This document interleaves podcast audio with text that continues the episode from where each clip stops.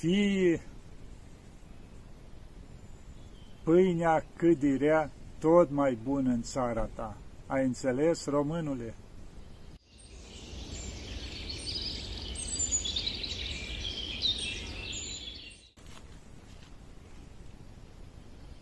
Dragii mei, iată că ne vedem iarăși.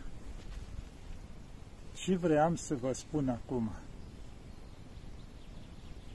Revin la un subiect pe care l-am mai discutat și alte dăți. Am mai vorbit de el, le-am spus la oameni. Și aici mă adresez mult celor plecați în străinătatea românilor noștri, care s-au dus la muncă, s-au dus pentru 2, 3, 4, 5 ani și au trecut 10, au trecut 15 și nu s-au mai întors. S-au dus doar ca să pornească ceva, un pic, și să întoarcă în țară, să-și facă o căsuță, să înceapă o mică afacere, să ceva să facă. Și s-au pierdut pe drum. Au trecut ani, s-au obișnuit acolo și au început visurile lor să dispară, să rămână în umbră. Eh, ce să mă mai întorc în România? Bine și aici. Programul frumos, programul robotic. Eu așa îi zic. 8 ore de muncă frumos, după aia acasă la televizor, mă mai întâlnesc cu, dacă mai am vecini, mai bem o bere și s-o rezolvat. Cam asta se limitează viața noastră. Oare pentru, doar pentru asta am fost făcuți noi? Să ne limităm așa, exact ca robotul, la lucrurile astea? Să ne gândim bine, să ne reamintim de alea care am plecat, mulți de la țară, care aveau o căsuță, aveau ceva, le-au lăsat baltă pe toate, mulți s-au despărțit după ani de zile, plecat unul, altul rămas în țară, adică s-a produs un haos în familie. De ce toate astea? Pentru că am uitat de unde am plecat și de ce am plecat. Scopul. Vezi că noi ne facem un scop în viață. Măi, ne căsătorim frumos, vă știu eu, din dragoste, vă duceți, băi, ceva să începem și noi. Bun, 2-3 ani în străinătate.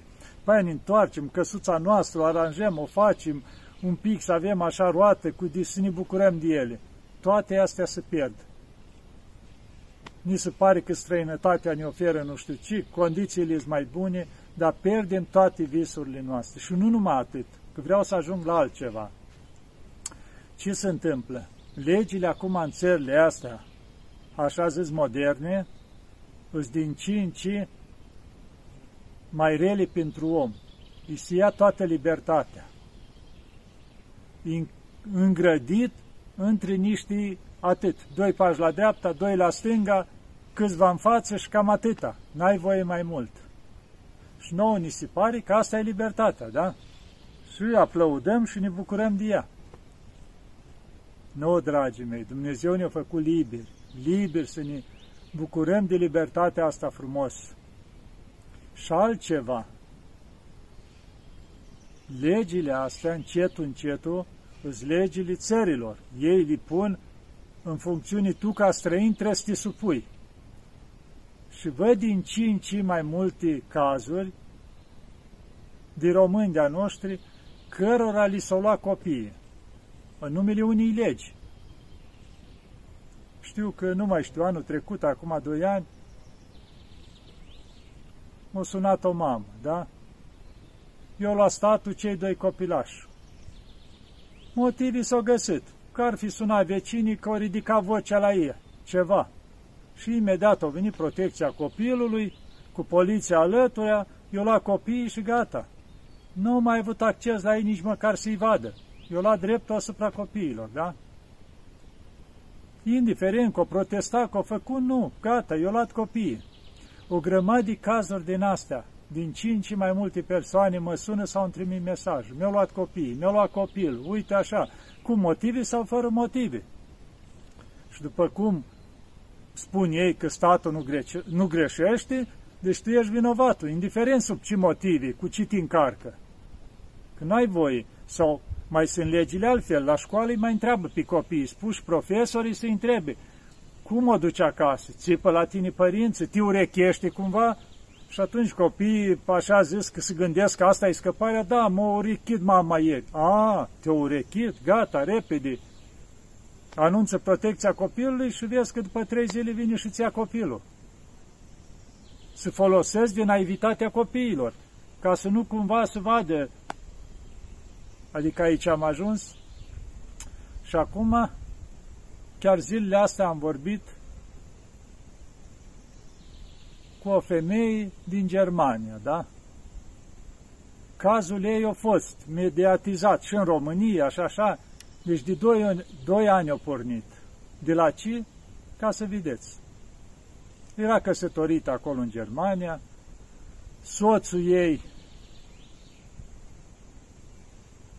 cu acte în regulă de neamț, cum se zice, am înțeles, născut pe în România, dar neamț în toată regula și se purta foarte urât. Avea doi copii, până a ajuns să-i scoată în stradă, să-i bată, să-i înjure, să-i scoată în stradă, pe mama cu cei doi copii. Și bineînțeles, au plecat fără, hai, cu ce aveau pii, fără nimic. Și s-au dus și au găsit ei, na, ce-au putut ei să și-au închiriat ceva să se descurce, da?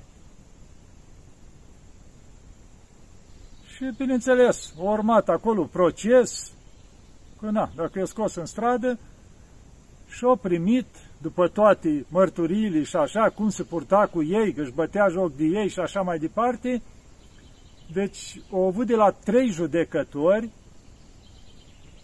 frumos, în regulă, hotărâri, copiii revin mamei. Fără nicio discuție, hotărâri judecătorești. Bun, au venit hotărârile, s-au fixat tot în regulă, mama a rămas copilașă, fetița cea mai mică avea șapte ani era la școală.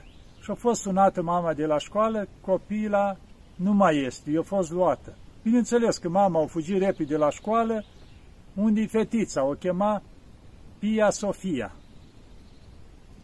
Și s-a dus și atunci învățătoarea au ridicat mâinile și doamna directoare. S-a dus la doamna directoare, zice, nu pot să vă spun nimic, luați legătura cu protecția copilului, că au venit și-au luat -o. Din ce motive nu știm. Au venit, și au spus că au dreptul să o iei. Bineînțeles, mama ca mamă, imediat, au făcut tot ce au putut. Și când au ajuns și la judecător și mai departe, au pus avocat să vadă, i s-a spus că a fost o greșeală, i s-a luat din greșeală fetița. Pentru că avea dovadă, acte judecătoriești, totul în regulă, să o încarci cu ceva nu putea. Că era foarte multe dragoste între ea și copii. Deci nu exista niciun gest, nu putea nimeni să aducă o mărturie că s-a purtat urât cu ei, coță pala ei, că i-a bătut nimic. Dar eu luat fetița și i-a spus că a fost o greșeală. Bun, dacă e o greșeală, dați în fetița înapoi. A, nu.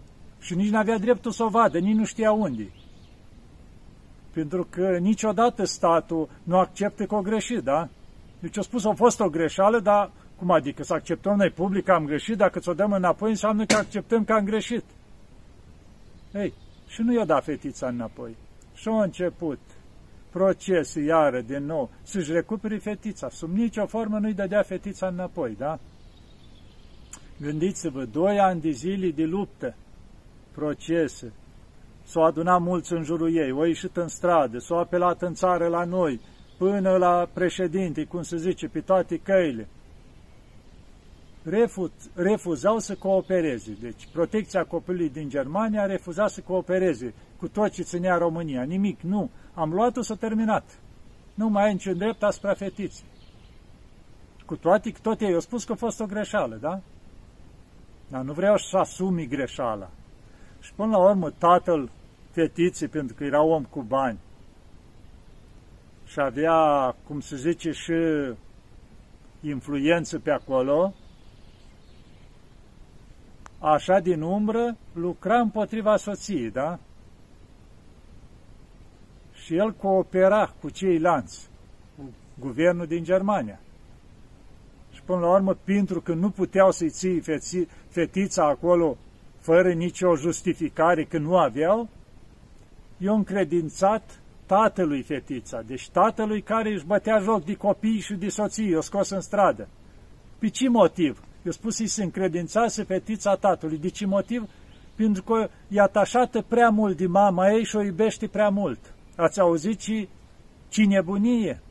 Dar de cine să fie atașată fetița? Dacă mama a purtat-o 9 luni în pântice, atașată, Pia Sofia este prea atașată de mama ei și îi se ia dreptul mamei asupra fetiței. Și, la ora actuală, fetița este încredințată tatălui, care Dumnezeu știe cum o crește, e tata ei până la urmă, dar niciodată nu o să-i fie mamă. Și plus că fetița a fost adusă de vreo trei ori la judecată și întrebat ea ce vrea și a spus că vreau la mama, am familie, pe mama o iubesc. A, nu, așa ceva nu se poate, altă, altceva. Și fără voia ei, o încredințată tatălui. Da, deci v-am povestit cazul ăsta pentru că mi l-a explicat mama așa, în amănunt, și suferința ei și lupta ei timp de doi ani să-și recupereze fetița. Și nu numai atâta bani cheltuiți, aproape 100.000 de euro, prin judecăți prin asta să-și recupere fetița. Și statul nimic. Eu la drepturile, da? Vedeți, dragii mei, ce se întâmplă în străinătate, în străinătatea aia care, la care ați visat atât de mult. Și câte cazuri și cazuri, chiar mama fetiții îmi spunea, și că o lua legătura cu mulți români încetul, dacă ea au făcut public asta, care s-au plâns și și-au spus că le-au luat copiii. Gândiți-vă bine. O să spuneți aia, doar nu o să mi se întâmple mie lucrul ăsta, parcă ce-am făcut. Până nu o să, vă, să, o să vă loviți de asta, nu o să credeți. O să vă treziți într-o zi că bate cineva la ușă, că ați ridicat vocea la copii, că nu știu cine o sunat acolo. Și vă ia copiii, să vă văd atunci câte lacrimi și câte părere de rău că nu v-ați întors din timp în țară. Ia gândiți-vă o mamă din asta care îi se ia dreptul, îi se ia asupra copilului.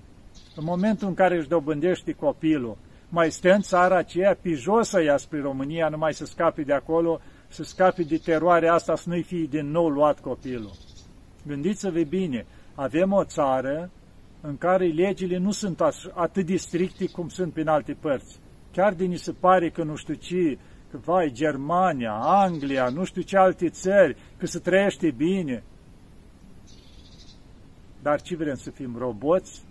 Do- trăim doar ca să mâncăm, să ne culcăm, să ne îmbrăcăm? Asta e viața noastră? Nu, dragii mei, e mult mai mult. E mult mai frumoasă viața.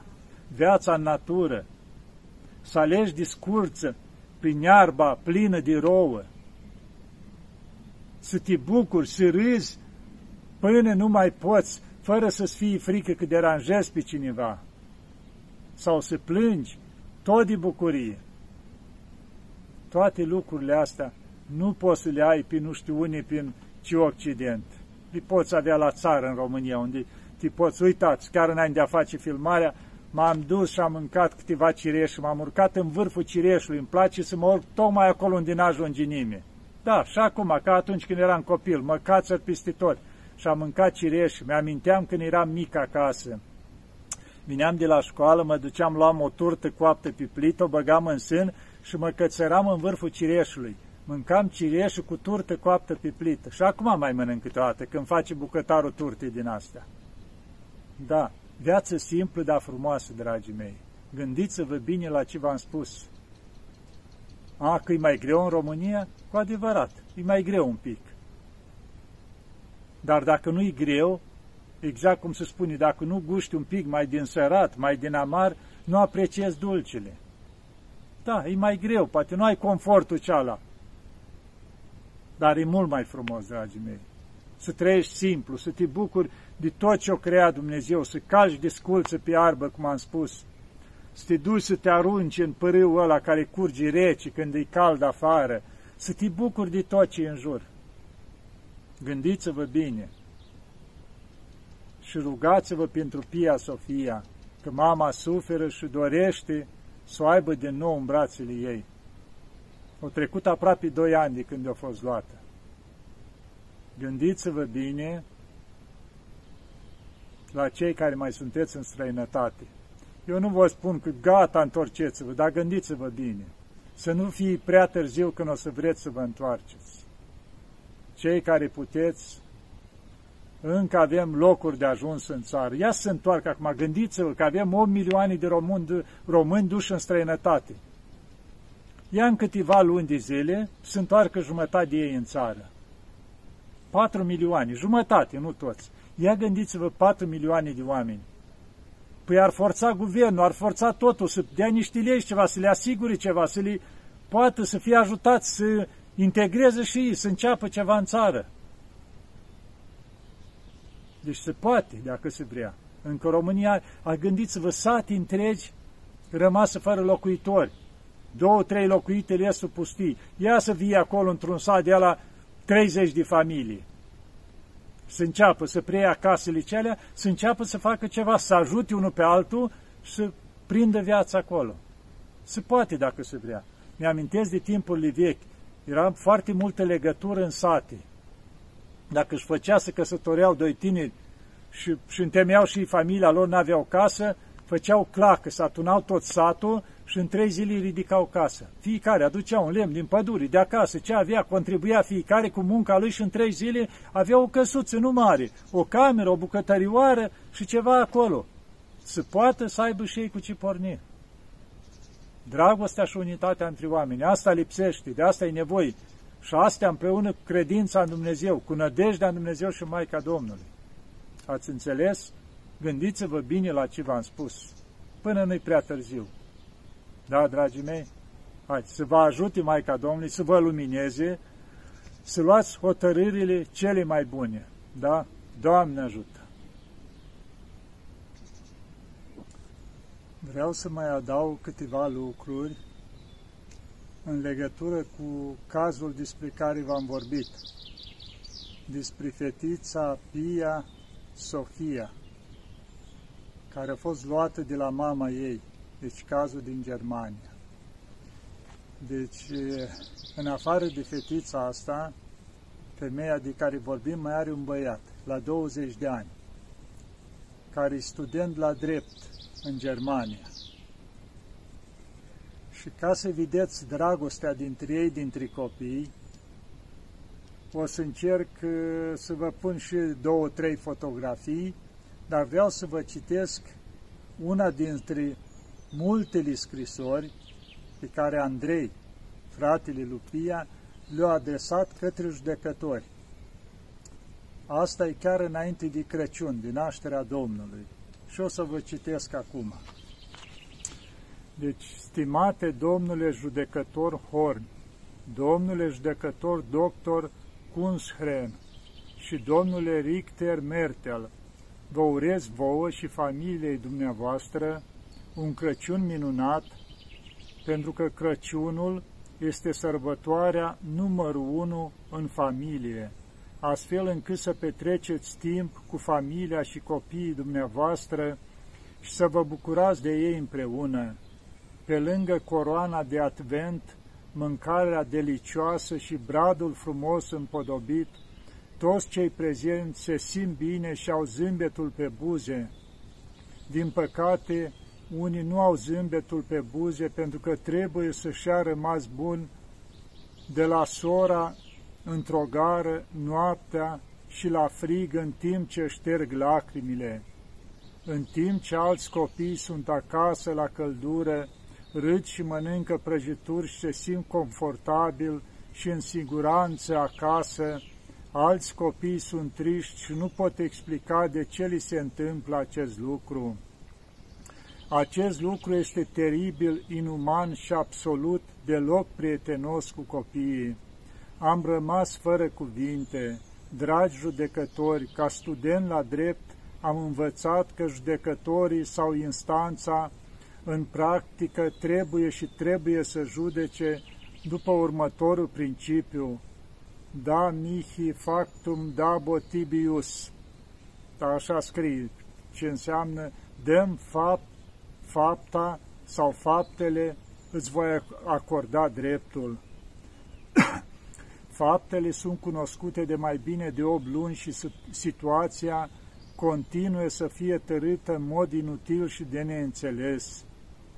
Încă o notă, ca judecător al unui senat înalt de atât de înalt, mi-aș dori ca un expert, cum ar fi doamna Morat, să-și ia sarcinile ca atare mai în serios și în consecință să trimită informații mai bune instanței. Nu poate și nu ar trebui să bifezi totul cu câteva rânduri conform motului și să-i trimiți. Nu ar trebui să scrieți doar dacă a fost bine sau rău, trebuie să spuneți și cum se simte copilul, ce vrea, cum reacționează și așa mai departe.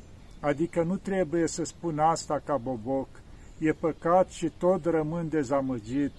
Vă rog foarte mult să nu o mai așteptați pe sora mea și să îndepliniți dorința pentru că și-a exprimat-o de mai multe ori.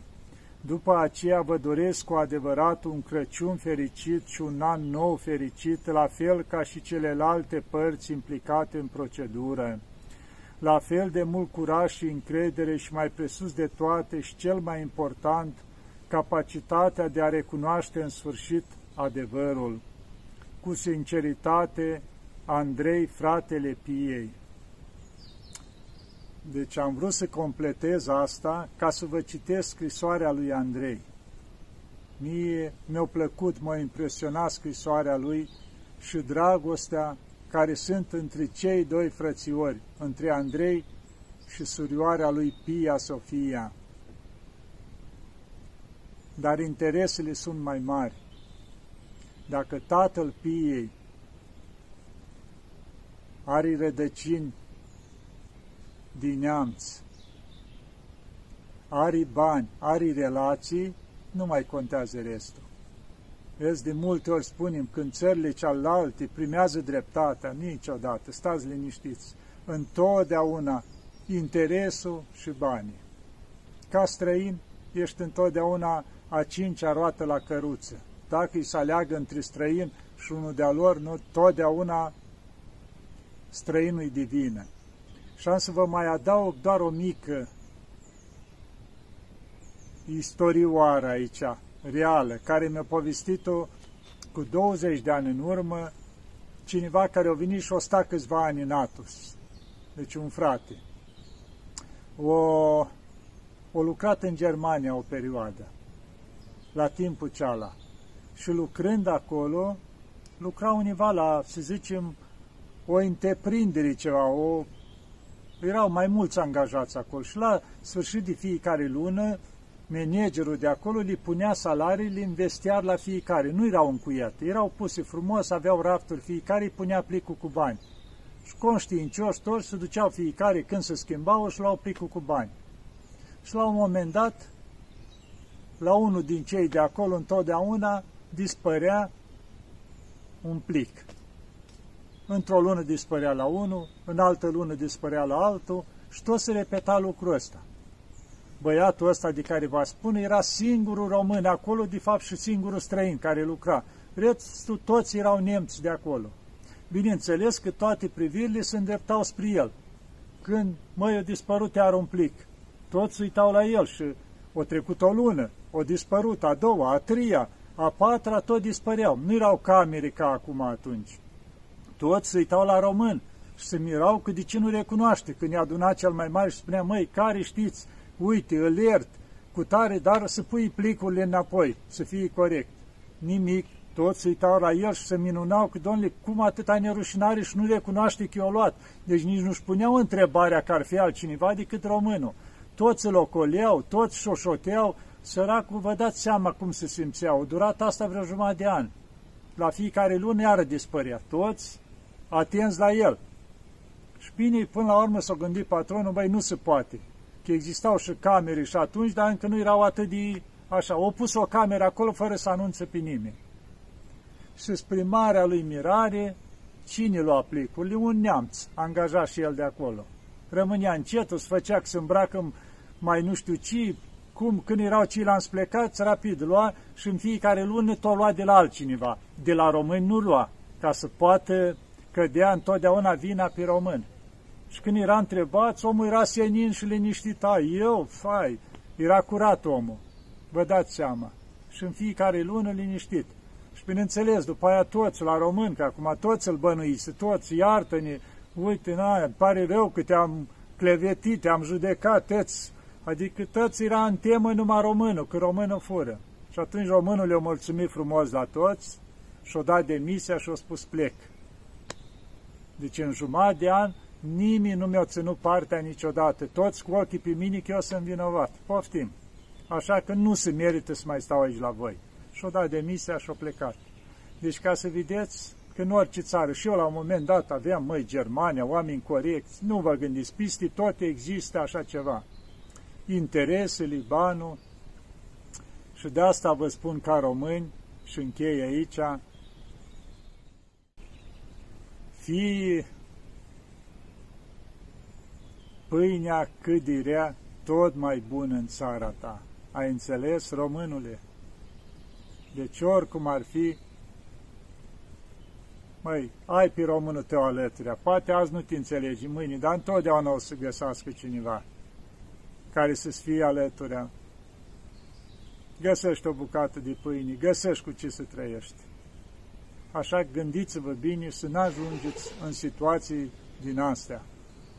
Și rugați-vă, după cum v-am spus și înainte, pentru Pia Sofia, ca să ajung în brațele mamei ei din nou. Că de atâta te plânge după ea, se roagă, o apela la toate astea posibile judecătorești și permanent îi se spune care dreptate, dar dreptatea nu îi se dă. Ați înțeles? Totdeauna pun motive. La început că a fost o greșeală, după aia alte motive, dar nu se rezolvă nimic. Ca să înțelegeți cum se lucrează în lumea asta. Dreptatea e numai la Dumnezeu. De aceea să avem nădejdea la Dumnezeu și la Maica Domnului. Să ne ajute Maica Domnului. Doamne ajută!